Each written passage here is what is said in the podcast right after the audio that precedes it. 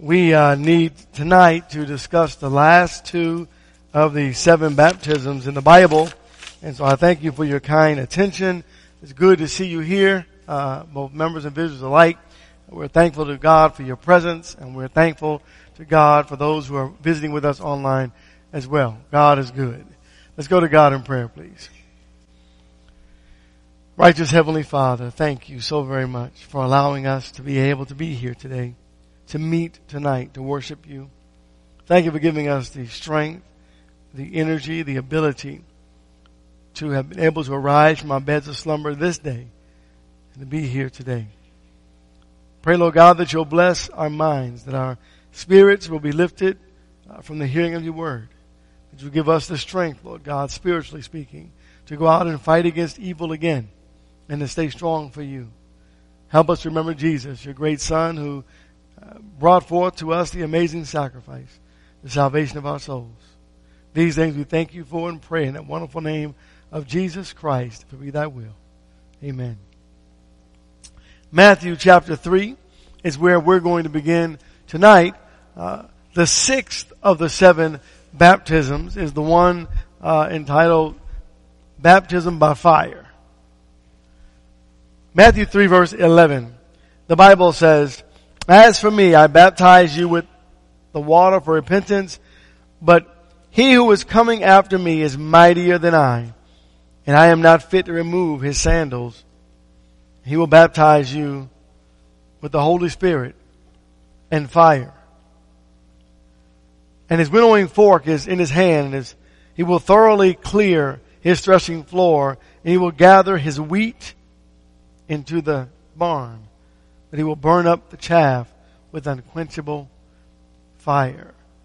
Matthew chapter 25, please. Everyone will be baptized. We have the choice. Thank God for the choice. The option while we're on the earth, we have the option of being baptized according to our will, to surrender to His will and His purpose. Or we can choose not to be baptized. But realize this, that there is a baptism of fire. And that fire is the hells uh, that uh, we have to shun. In Matthew chapter 25 and verse 45, the Bible says, who then is the, excuse me, I'm in the wrong path. Matthew 25 and verse 45. Then he will answer them saying, truly I say to you, to the extent that you did not do it to one of the least of these, you did not do it to me. And these will go away into eternal punishment, but the righteous into eternal life. And that punishment is a punishment of fire. Revelation chapter 20, the verses 13 uh, through uh, verse 14. There is a hell. And I know no one likes to talk about it today. Just, just like no one likes to talk about really anything in regards to spirituality. But there is a hell. And unfortunately, sadly, uh, the multitude of the world will end up there for disobedience to our great God. The Bible's clear about it. I mean, the Bible's not only clear, it is crystal clear. But it's like when you think of hell, it's those, it's those types of scriptures that we, that we scribble out in the Bible or we, we read over or we pretend like they don't exist. But it's real. You know what it's called now? Today it's called hate speech. If you talk about hell, it's hate speech. That's the world for you. There is a hell. The Bible tells us in Revelation chapter 20 verse 13. And the sea gave up the dead which were in it, and death and Hades gave up the dead which were in them. And they were judged, every one of them, according to their deeds. And death and Hades were thrown into the lake of fire. This is the second death, the lake of fire. And then Jesus says in 2 Thessalonians chapter 1, 2 Thessalonians chapter 1, beginning at verse 5. Listen to what Jesus by all this is by inspiration, right? Through the apostle Paul says, this is a plain indication of God's righteous judgment so that you may be considered worthy of the kingdom of God for which indeed you are suffering. For after all, it's only just for God to repay with afflictions those who afflict you and to give relief to you who are afflicted and to us as well when the Lord Jesus shall be revealed from heaven with his mighty angels and flaming fire, dealing out retribution to those who do not know God and to those who do not obey the gospel of our Lord Jesus. And these will pay the penalty of eternal destruction away from the presence of the Lord and from the glory of his power. So let's be sure to talk to as many as we can about heaven, the heaven to gain, and the hell, the hell to shun. So they might surrender their lives unto Jesus. Now Romans 3 verse 23 tells us there's a sin problem in the world today. And so it speaks of the only way we're going to get out of this sin problem is through the one baptism that must be obeyed. The final baptism, the baptism of water by way of immersion according to the scriptures. Romans 3 and verse 23 tells us that all have sinned and come short of the glory of God. Everyone has sinned. Not one of us, except for infants, has not sinned. And we're guilty before God for sin. In Romans 6 and verse 23, it tells us that when you speak of sin and regarding sin, our lives, brethren, in order for us to be saved, we've got to get rid of it. We have to get rid of sin. But how do you do that when you're outside of Christ? Romans 6 and verse 23, for the wages of sin is death. But the free gift of God is eternal life. And so we've got to get rid of the sin in our lives. Turn to John chapter 11. Now we know as children of God, we, we can repent of our sins. We can confess our faults one to another and God will forgive us. But how do we get into the state where we're saved in the saved relationship with the Lord so that we can make those prayers and make that confession and be forgiven of our sins? The remedy is Jesus, right?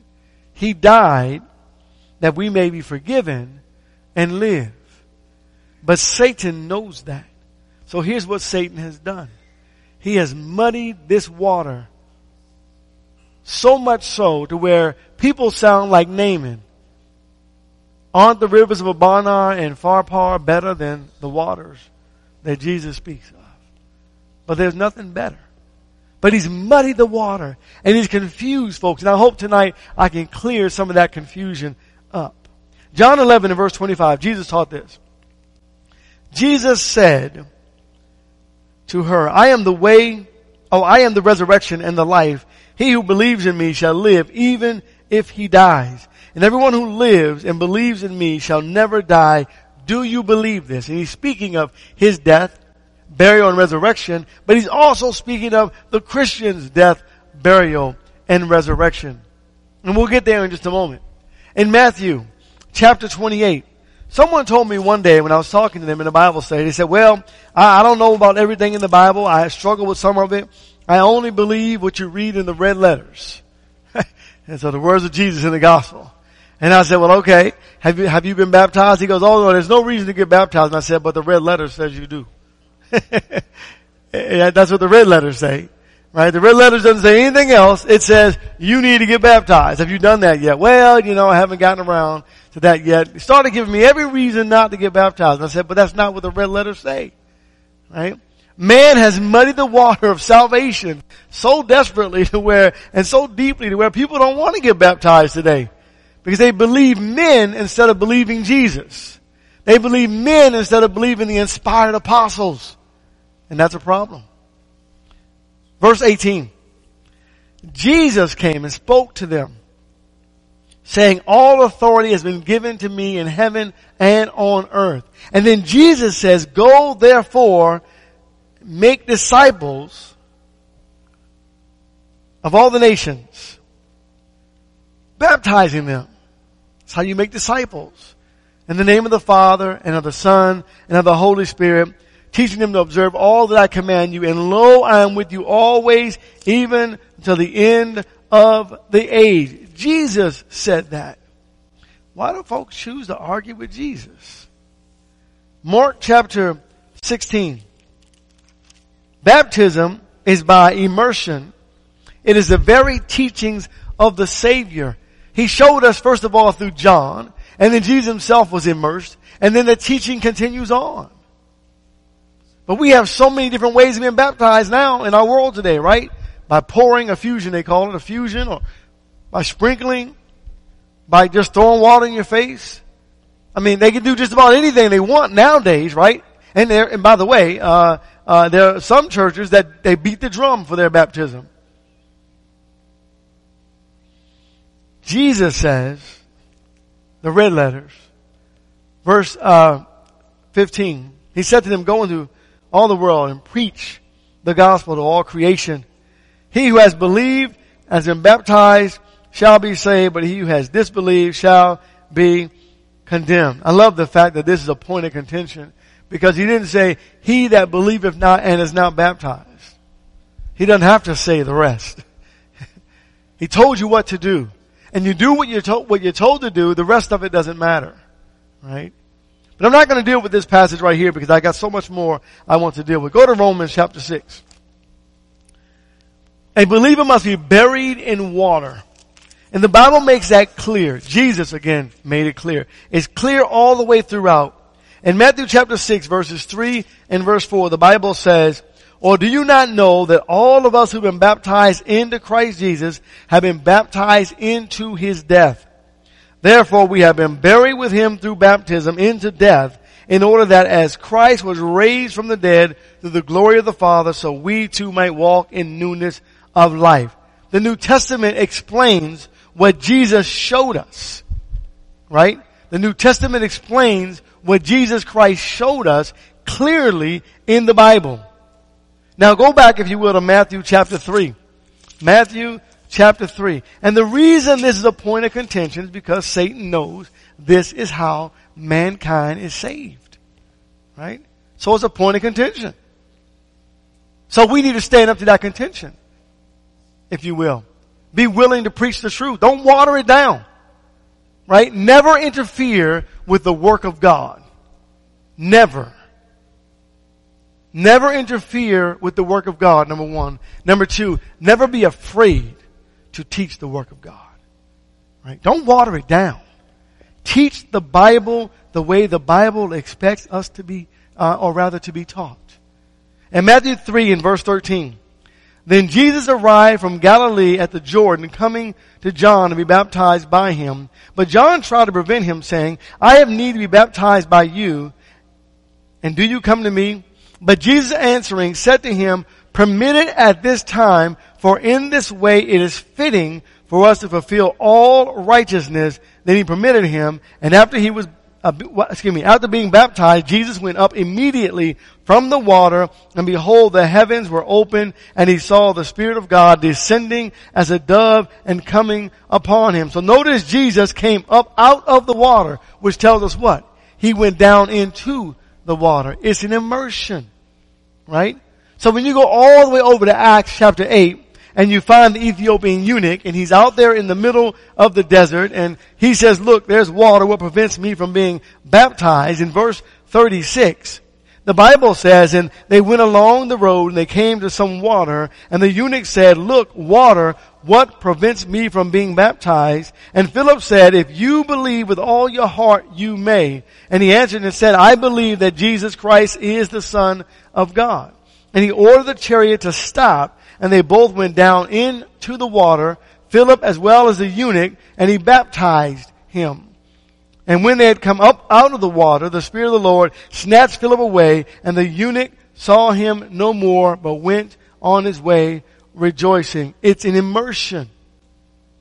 Remember Jesus said, turn to 2 Corinthians chapter 5. Jesus said, even if you die, you will live because a man today in this world, we gotta die of the spiritual death. All the bad stuff in our lives has to go away so that we can live. So that all things will be new. And that can only happen through a death, burial, and a resurrection, brethren. 2 Corinthians chapter 5 and verse 17. Therefore, if any man is in Christ, he is a new creature. The old things passed away. Behold, new things have come. And then Galatians chapter 3. Galatians chapter 3 and verse 26. The Bible makes it clear that baptism is essential to salvation. Galatians 3 and verse 26. For you all are sons of God through faith in Christ Jesus. For all who were baptized into Christ have clothed yourselves with Christ. There's neither Jew nor Greek, there's neither slave nor free man, there's neither male nor female, for you all are one in Christ Jesus. And if you belong to Christ, then you are Abraham's offspring, heirs according to promise. Baptized believers. Turn to Romans 6, please. Because of the resurrection, have been made new in Christ Jesus. Buried with Him. Someone says, well, let me ask. They say, I'm a, I'm a, um, a born again believer. You've heard of that. I'm a born again believer. So the question that I ask is, when did you die? If you're born again, you already exist. Now you're born a second time, which means you had to have died at some point. When did you die? Well, what do you mean by that? Well, if you're born again, that means you died and you were born a second time. When did you die? And the only time that we die in this life in recognition to God and for Christ and through Christ is through baptism. Romans 6 verse 3. Or do you not know that all of us who've been baptized into Christ Jesus have been baptized into His death? Therefore we have been buried with Him through baptism into death in order that as Christ was raised from the dead through the glory of the Father, so we too might walk in newness of life. The resurrection, right? The resurrection like unto Jesus' resurrection. Like unto Jesus. Remember Jesus died, was buried, and rose. He walked on the earth. Brethren, we die, we're buried, and we rise, and we walk on the earth. Just like Jesus. And then we have died in the likeness of Jesus. Turn to Colossians uh, for a moment, chapter 2. We die in the likeness of Jesus. We are resurrected in the likeness of Jesus, and we live on forevermore with Christ Jesus, our Lord, never having to be baptized again. God is good. Colossians chapter 2 and verse 9. For in him all the fullness of deity dwells in bodily form. And in him you have been made complete. And he is the head over all rule and authority. And in him you were also circumcised with a circumcision made without hands, and the removal of the body of the flesh by the circumcision of Christ, having been buried with him in baptism, in which you were also raised up with him through faith in the working of God who raised him from the dead. We're going to Acts chapter 2. There are some objections to baptism. The only baptism to be obeyed, and there are objections to this only baptism, this one baptism that the Bible speaks of. But know for sure this one thing. A person can never, when we're trying to answer the question about someone who says, well, I was baptized back in 19 whatever and et cetera, et cetera. When, in order to answer the question properly, here's what you must always know. You can never be taught wrong and baptized right. That is an absolute impossibility. And we had that example. You read the example. Acts 18, Acts 19. You cannot be taught wrong and baptized right. So scriptural baptism is not an outward sign of an inward grace. It is not because one has already been saved. It is not because of the merits of men. It is not because of the work of man. It is not something you do to infants. It is not sprinkling. It is not pouring. It is not a sacrament. Let me, let me show you very simply why it's none of that. Simply going back to Acts chapter 2. Because Acts chapter 2 is the, is the pinnacle and the pivotal, pivotal point from Old Testament to New Testament. The New Testament church begins. And people get upset when they say, well, why are you only going to Acts 2? Well, where else are you going to go? And I'm going to show you why you have nowhere else to go in just a moment. It's the only place chronologically that you can go in the Bible by sitting at the apostles' feet to understand how to be saved. So let's follow this. Did you know that it wasn't until 44 AD, approximately, that the first New Testament book was written? And that was the book of James. 44 AD. Did you know that the book of Romans, where folks go to all the time, Romans 10, Romans 10, that wasn't written until 56 AD. The church began in 33 AD. Did you know that, and you can go through all the books, the book of Ephesians where, you know, Ephesians 2, saved by grace, we, we, are, we know we're saved by grace, but that wasn't written until about 60 AD. So if you're sitting with Peter and you're sitting at his feet and he's teaching the gospel message to you and trying to tell you how to be saved, there is nowhere that you can go but wherever Peter takes you. All this other false teaching, this teaching that's come along the way, by the way, it came like in the 18, 1900s, but anyway, all of that stuff came later. Even the Roman Catholics came with theirs hundreds of years later of infant baptism. You can't go anywhere else. Acts 2 verse 36.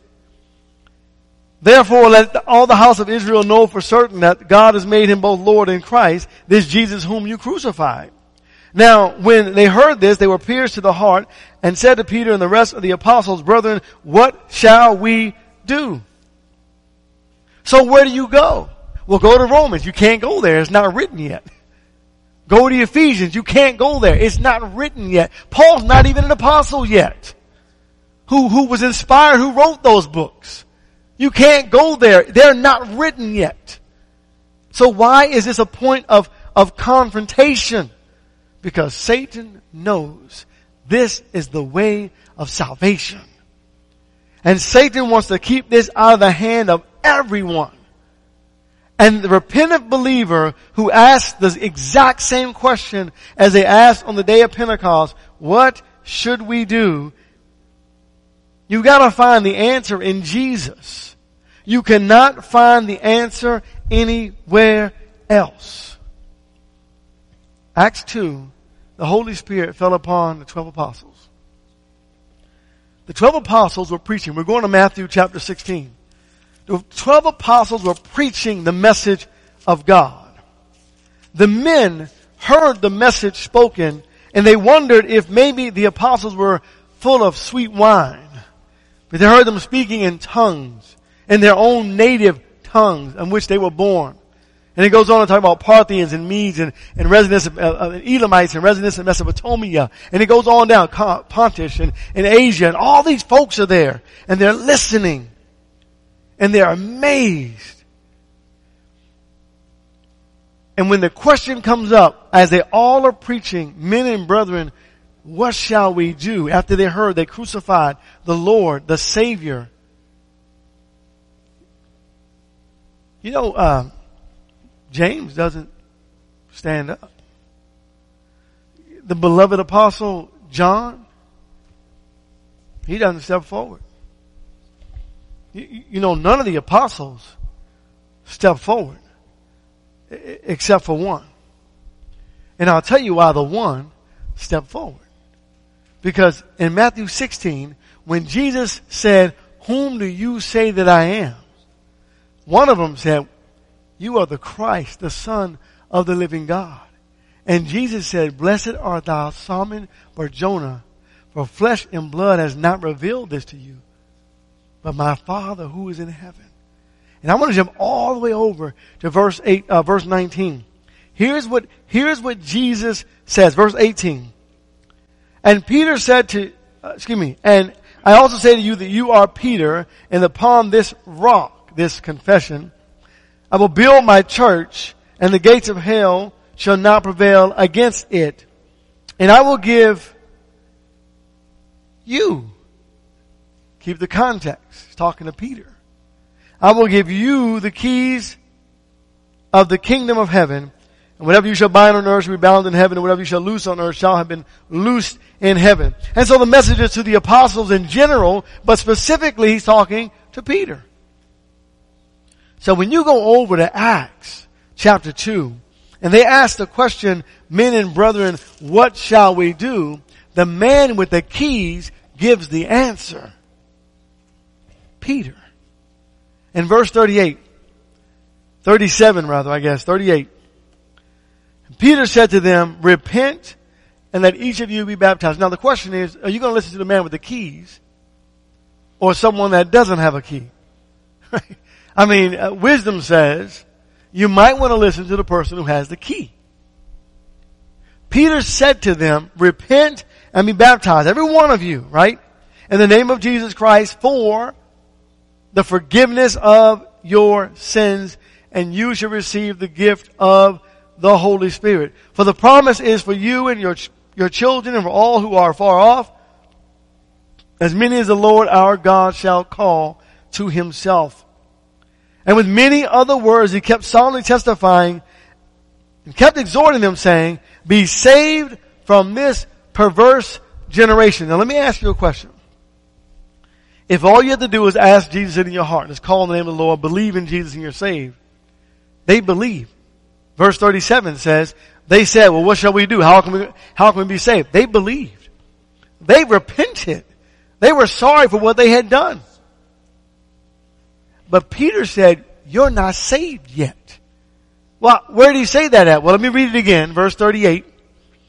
And Peter said to them, repent and let each of you be baptized in the name of Jesus Christ for the forgiveness of your sins and you shall receive the gift of the Holy Spirit. For the promise is for you and your children and for all who are far off, as many as the Lord God shall call to himself. Listen to verse 40.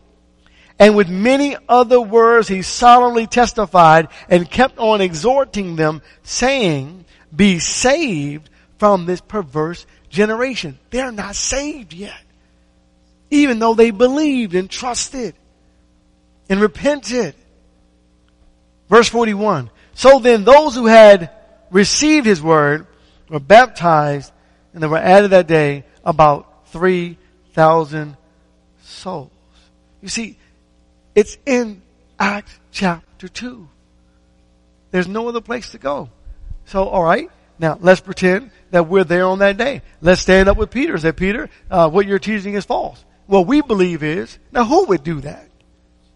No one did. So why would you? Why would I? Why would we argue with Peter? we wouldn't argue with Peter because there's nothing to argue about. John chapter 12. John 14, excuse me. Go to John 14.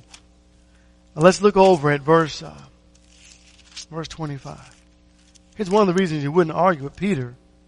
Peter, in John chapter 14, in verse 25, these things I've spoken to you while abiding with you, but the Holy Spirit the helper rather, excuse me, the Holy Spirit, whom the Father will send in my name, he will teach you all things and bring to your remembrance all that I said. So when Peter said to be baptized for the forgiveness of your sins, Peter wasn't making that up.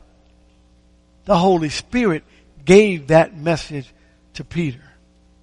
So when we speak to our friends and they argue baptism, you're like, you're going to argue with the Holy Spirit and God and Peter? about baptism when there's no other book you can go to. There is no other argument. When I study with people about baptism, we don't go in any other book. There's no other book to go to. There's no other book written. And I'll show them. Here you go. All right, look, 44 AD, 56 AD, 60 AD, all the way through. And I said, there's no other book to go to. They're the words of Jesus. We can get them if you want to go back to Jesus. We can go back and get what Jesus said, but there's no other place to go. Yeah, yeah, but my pastor said, no, wait a minute, your pastor's not inspired. Well, well, my daddy said, I know, I love your daddy, but I'm going to have to go with Jesus on this. Right? And if we could get them to think and open their mind up to what Jesus says, the Holy Spirit says, and what Peter says, then they'll be open to salvation. And I'll bet you that's why Peter kept on preaching, because they hadn't yet received it based on what the text says, they, these who received the word were baptized. Not those who heard it, but those who received it. And so, what we're looking at is the Bible teaches very simply that the seed will be cast out and And some is sometimes going to fall on hard soil. And you just have to accept it. It's not personal. Don't take it personal. It's just, it's going to fall on, on rocky soil. And when it does, it does. So we see ourselves as seed planters or we water, but that's all we do. God does the rest, right? And their hearts are not open to the truth of God's word. We don't water it down. We don't twist it. We don't change it. We don't try to make friends with the world. We teach the gospel according to its truth. We plant the seed and then we move on. Never be ashamed to teach the word of God in truth. Always tell the truth. Acts 2, we close. Baptism is an immersion in water for the forgiveness of our sins. The baptized believer receives the gift of the Holy Spirit. Now here's what's also interesting. When you're studying with someone, they say, well, you know, I was signed in with grace, or, or I believe Jesus, I, I prayed for him, I prayed him into my heart, or whatever. You say, well, when did you receive the Holy Spirit? The exact same question that Peter asked those disciples in Ephesus. He says, oh, you were baptized. Yeah, we were baptized. Well, when did you receive the Holy Spirit? They said, we haven't even heard of a Holy Spirit. When did you receive the Holy Spirit? Well, what do you mean by that? Well, you said you asked Jesus in your heart, and you have no Bible for it, but somehow you received the Holy Spirit, right? At some point, when did you receive the Holy Spirit? We don't have time to really continue on with it, but the point is, you see, there's no, you don't have to run everywhere. Don't run around with people like you're on a roller coaster. Well, when you go to Acts and you go, well, go to Romans, if you, you go to Ephesians and then you go to this commentary and then you go, no, you don't have to do that. Just go to Acts 2. There's nowhere else to go. There's nowhere else to go. Verse 41. So then those who had received his word were baptized and there were added that day about 3,000 souls. Verse 47. Praising God and having favor with all the people and the Lord was adding to their number day by day those who were being baptized or those who were being saved. We know the saved were the baptized. We don't have to go anywhere else. And sometimes what it feels like in these Bible studies, it feels like people become paralyzed because they realize there is no other place to go. And then the tension mounts, right? And you get on edge because you're like, well, they're not answering the question yet. They're not answering the question yet. Just wait. This is not between you and them. It's between them and God. Let God work on their hearts, right? Step out of the way. We get in the way too much, right? Get out of the way. He said, well, you know, there's no, you, you give them the proper teaching and you show them historically, you show them the historical account, you show them there's no other place to go, you let them see it's very simple that the sinners in that day were, were lost. And if someone says, well, you know, preacher, I don't know if I agree with that, then I'll ask this question right here. So the first book isn't written until 46 AD, 44 AD, James. So then from AD 33 to AD 44, were those people lost and never have a chance to be saved?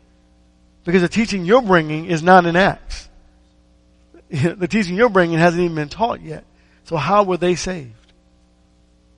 How were they saved? Now how are we saved? Let's, how were they saved? And, and then just be quiet. And if you're going to be honest, you have to say they were baptized into Christ Jesus. And then you ask, are you ready to be saved? And step out of the way. Right? Bible study is a lot easier than we make it. We make it tough. We think we have to have a thousand answers to a thousand questions. And we don't have those answers usually.